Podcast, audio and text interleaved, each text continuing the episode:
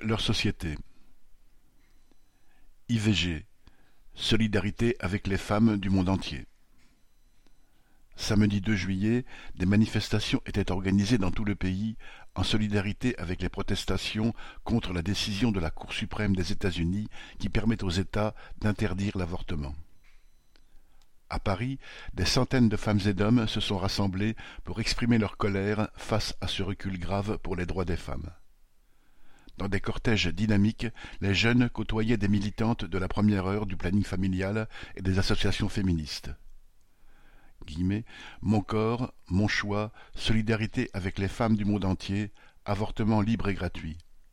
Près de cinquante ans après la loi Veil dépénalisant l'avortement, beaucoup étaient révoltés de devoir entonner les mêmes slogans.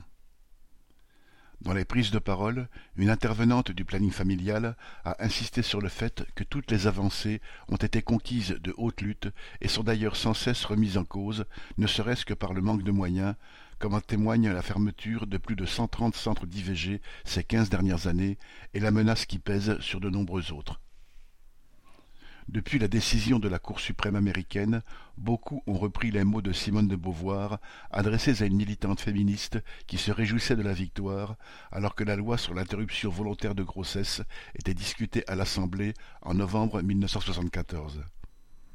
Citation Nous avons gagné, mais temporairement. Il suffira d'une crise politique, économique et religieuse pour que les droits des femmes soient remis en question. Fin citation. L'évolution de la société capitaliste, basée sur l'exploitation et l'oppression, lui donne raison, ainsi qu'à toutes celles et ceux qui poursuivent le combat pour les droits des femmes. Christian Chavot